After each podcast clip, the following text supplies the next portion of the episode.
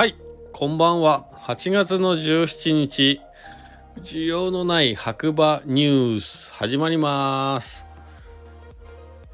ということでこちらはですねえっ、ー、と LINE のマンモスグループオープンチャあーオープンチャットザデイドット白馬の中でですね、えー、紹介されているニュース白馬のねローカルニュースを読み上げるだけという番組になっております。完全乗っかり企画ですね。はい。えー、こちらですね、毎日だいたいこの23時から20時ぐらい、まあ最後の時間に放送、収録、そちらしておりますので、もしあの、白馬にね、興味ある方はぜひお聞きください。で、詳細はですね、白馬のオープンチャットのね、えー、っと、リンクを貼ってありますので、そちらの方からより詳しく知ることができますので、よろしくお願いします。ということで、えっ、と、今日もですね、まずは天気から、えー、本日のね、7時40分現在の天気ということで、雨予報。えっ、と、実際はですね、まあ、ずっと雨でしたね。確か。え、あんま記憶ないな。え、朝はちょっと曇ってたかな。でも気づいたらもうずっと雨ですね。今これを収録している23時10分の段階でも外は結構雨が降っております。ということで久々に一日ずっと雨という感じの一日でした。なので働いている時にお子様連れの方にですね、えー、今日初めて白馬に来たんですけれども子供連れで遊びに行ける場所ってあるんですかっていう話をされてまあ LINE のオープンチャットをね紹介しようかなと思ったんですけどちょっとハードルが。まあ自分的にそのね営業中だったら時間もなかったりとかいろいろあったんで、まあ、僕が知ってる範囲で白馬五流スキー場のエスカルプラザの中のねキッズルームがいいんじゃないですかっていうお話をさせていただきました。なのでえっ、ー、と今後はですねこの LINE のオープンチャットの方ね、気軽にアクセスできるような状況を作っていけば、すごい使いやすいのかなと、お店側からの意見としては、ちょっと思ったので、ちょっと、えー、っと、佐藤くんが、モンクリのね、主催者の佐藤くんが、日本に帰ってきたらちょっと提案してみようかなと。お店の方にね、QR コードとかで簡単にアクセスできるような感じの状況を作れれば、すごいお客さんにもこうね情報を共有しやすいのかなっていうのは今日思ったことですね。はい。ではまず、えーと、白馬の今朝刊新聞ということで、えーと、今日は久々に朝刊から新聞があるみたいなので読んでみたいと思います。じゃあ1個目。地域の魅力を発信白馬村のマンホールが T シャツにえーと、これはどういうことなんだろうか。全くわからない。Yahoo ニュースですね。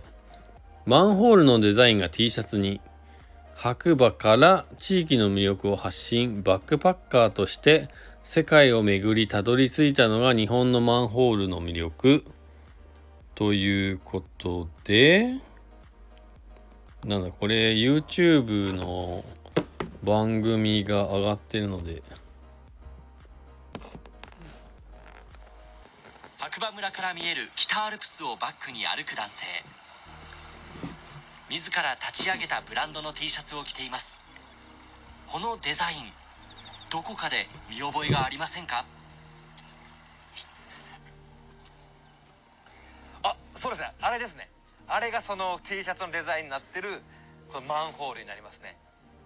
はい。T シャツには白馬村のマンホールの蓋の絵柄がデザインされています大阪出身でモデルの足立匠さんはマンホールをデザインした T シャツブランドの代表。かつてバックパッカーとして40カ国を回りながら気づいてしまったのが日本のマンホールの魅力です。日本だと、ま全国どこ行ってもデザインマンホールが設置されてて地面からその土地を PR していると。それにすごいあの感激しまして。ホームページには足立さんが着たマンホール T シャツが並んでいます。これまで30種類以上を作りました。各都道府県で一つ商品化を目指していて県内で選んだのが白馬村です。まあ、この白馬三山と,、えー、と片栗の花のこの色合いっていうのにすごいこのデザイン性が高いものだなっていうふうに思いましてでプラスやっぱり長野県といえばやっぱそのアルプスがあってっていうイメージがあるので山が描かれてるデザインその長野を象徴するデザインっていうのを採用させていただきました。なんかパッと見マンホールって分からなかったのでなんか普通にデザインなのかなって思ってだから逆に来やすいなっていうふうに思いました。愛知県で期間限定で開いている店舗では白馬村のデザインが一番人気だそうですまあ、今後あの空港であったり道の駅とかにこう置かせていただくことであこの土地のマンホールってこんなにかっこいいんだ。あ T シャツにしたらこんなにおしゃれになるんだっていうのをこういろんな人に知っていただく機会をあのどんどんどんどん作れていければいいなっていうふうには思ってます。ファッションで地域の足元にある魅力を発信しています。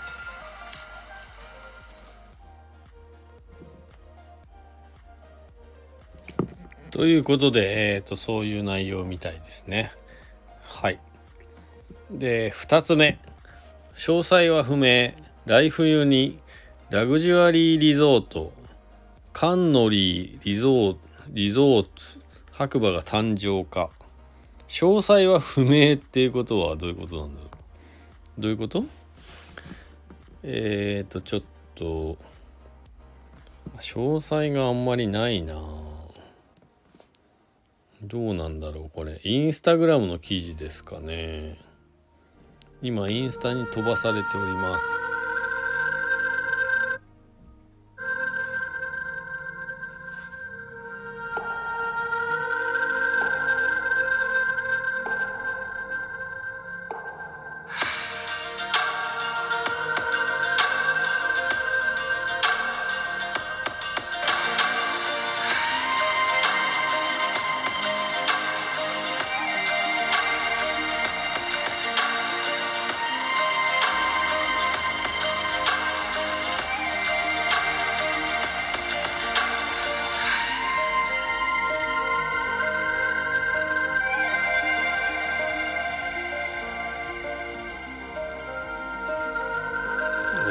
2022年オータムということで書いてありますね。ちょっと詳細は不明ですが、これが今ちょっと話題になってるあれかもしれないですね。乱開発的なね、やつかもしれないですね。ちょっと何とも言えない。わかんないな、これは。はい。まあそんな大手のリゾート会社が今ちょっと開発してるっていうニュースですね。で、ご注意を、3つ目ですね。ご注意を。昨日午前、違う、昨日午後15時くらい。午後の場合は3時ですね。これ15時じゃなくてね。午後3時頃、飯森地区で熊が目撃されるということで、3つ目のニュースが朝から上がってますね。こちらはあ白馬村のホームページですね。こちらは防災白馬です。農政課から熊出没注意のお知らせです。本日あ本日昨日ですね。午後3時頃飯森地区の飯森スキー場上城山山麓線付近で熊が目撃されました。付近の方、付近を通行される方は十分注意をしてくださいということで、まあそういうことでクマが出たみたいです。久しぶりにね。はい。あとのニュースは、今ちょっと待ってください。タイムラインが今日は多いですね、結構。えー、っと、なんか夕刊新聞ってあったんだよな、さっき。見たと。ありましたありました。お役に立つかわからない白馬バレー今夕刊新聞ということで昨日おとといはねニュースがなかったと思うんですけど今日は結構朝も夜もニュースがありますね。えっ、ー、と夕刊新聞から1個目。今年も開催商品あり。白馬バレー発景コンテスト。えっ、ー、とこれは写真にタグ付けをしたらみたいなやつかな。インスタグラムフォトコンテストということで、好評につき今年も開催厳選フォトスポット。白馬バレー八景をめぐってコンテストに応募しよう。ということでえー、っと白馬バレー八景って知っていますか？風水八景潮の道八景山水八景と名付けられ各8カ所合計24カ所のフォトスポットです。ここにしかない風景の魅力を皆さんにもっと知ってもらえるように前回大好評だったインスタグラムフォトコンテストを第2弾を実施します。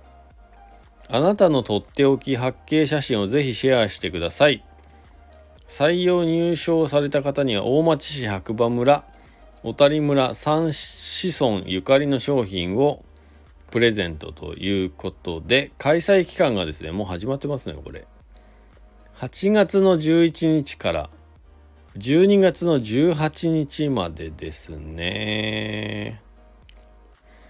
応募方法は白馬バレーインスタグラム公式白馬バレー八景のインスタグラム公式公式アカウントがあるらしいです。そこをフォローしていただいてエリアハッシュタグ白馬バレー八景2022年の、えーと、2つをハッシュタグねつけていただいて公式アカウント白馬バレー白馬八景をメンションするという。ちょっとめんどくさいなこれは。うんうん。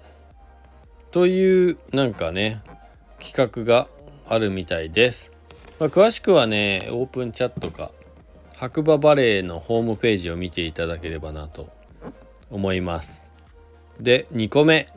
長野県民対象白馬村でコロナ無料検査実施へ。えこれ前からやってるやつじゃないの？違うの？えっ、ー、と新型コロナ感染症無料検査について。ということで白馬村の行政ホームページの方から今ね読んでますけれども。無料検査機関ワクチン検査パッケージ制度。対象者全員検査等定着促進事業に関わる無料検査は令和4年8月31日まで実施予定です。なお、盆期間中8月5日から8月18日までは長野駅及び松本駅前でも臨時の検査拠点を設けていますということで、えー、無料検査の対象者発熱等の症状がある方へ濃厚接触者はこの無料検査を受けることができません。ですって。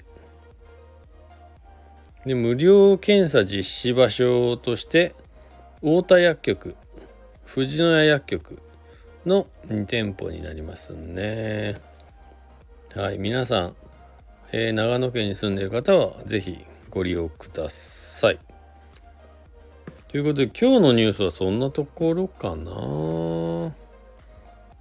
そうですね。結構タイムラインはかなり流れてましたね今日はね。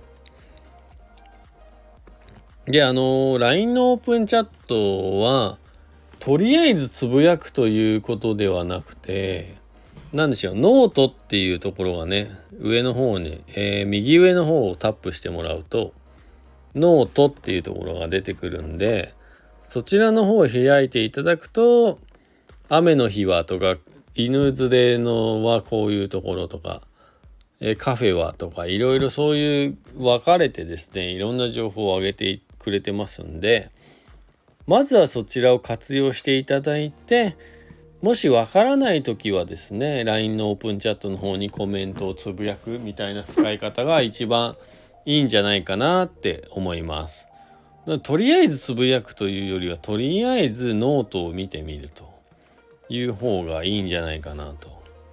あとまあ最近ちょっと気になるのはやっぱり広告宣伝が増えてきたなという個人的な感想ですけど。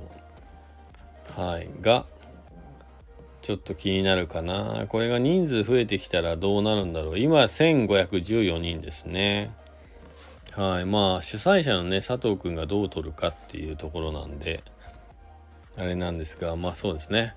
そんな感じで、えー、LINE のこうねオープンチャット TheDay. 白馬の使い方としてはまず右上の3本線をねタップしていただいてノートというとこを開いていただくとすごい細かくね分けてくれてるんですよ。はい。おすすめポイントですね。なのでそちらで一回調べてもらって分かんないことをつぶやいてもらえればいいのかなって思います。今日のニュースはねこんなところですね。まあエンディングいきますかじゃあ。エンディングね。エンディング。ああそうですね。えっ、と今日もですね朝から、えー、姉妹店のペンギンカフェというところに手伝いに行ったんですけれどもヘルプというかまあありがたいことにもう10時から3時ぐらいでもひっきりなしにお客さんが来て朝はねすごい空いてて落ち着いてたんであもう今日お盆終わったねなんつう話をしてたんですけどまあ気づけばねまだまだお盆というかお客様数多くね白馬に遊びに来ていただいてるみたいでえっ、ー、と昨日も言いましたがあ今ちょうどニュース見てた。ら今日の長野県のコロナの感染者数。これ感染者なのかよくわかんないけど2271年。71人。15県で県ですね。県庁。15県の県で過去最大らしいです。もうでもね無理でしょうね。我慢するっていうのは。はい。まあそんな感じで数多くのお客様がね白馬の方に遊びに来ていただいてるんですけれども本当に朝晩の冷え込みがもう本当秋夏という秋という感じになってきているので本当寒いです。で濡れてスーパーとか入ったら冷房とかがきつくてほんと風邪ひくか体調崩すかみたいな感じなので是非、えー、急な雨に対応できるよう雨具とあとは寒さにね対応できるようにフリースなどね防寒着持って遊びに来ていただければなと。思います。明日はね姉妹店の方がね定休日なんでお盆明けでちょっとゆっくりのんびりできるかなっていう感じですね。まあ、まだまだね夏休みあるんで忙しくなるんじゃないかなと思ってはいるんですけれども。皆さんもね是非体調管理気をつけて楽しく遊びに来ていただければなと思います。はい。では今日この辺でね需要のない白馬ニュース終わりたいと思います。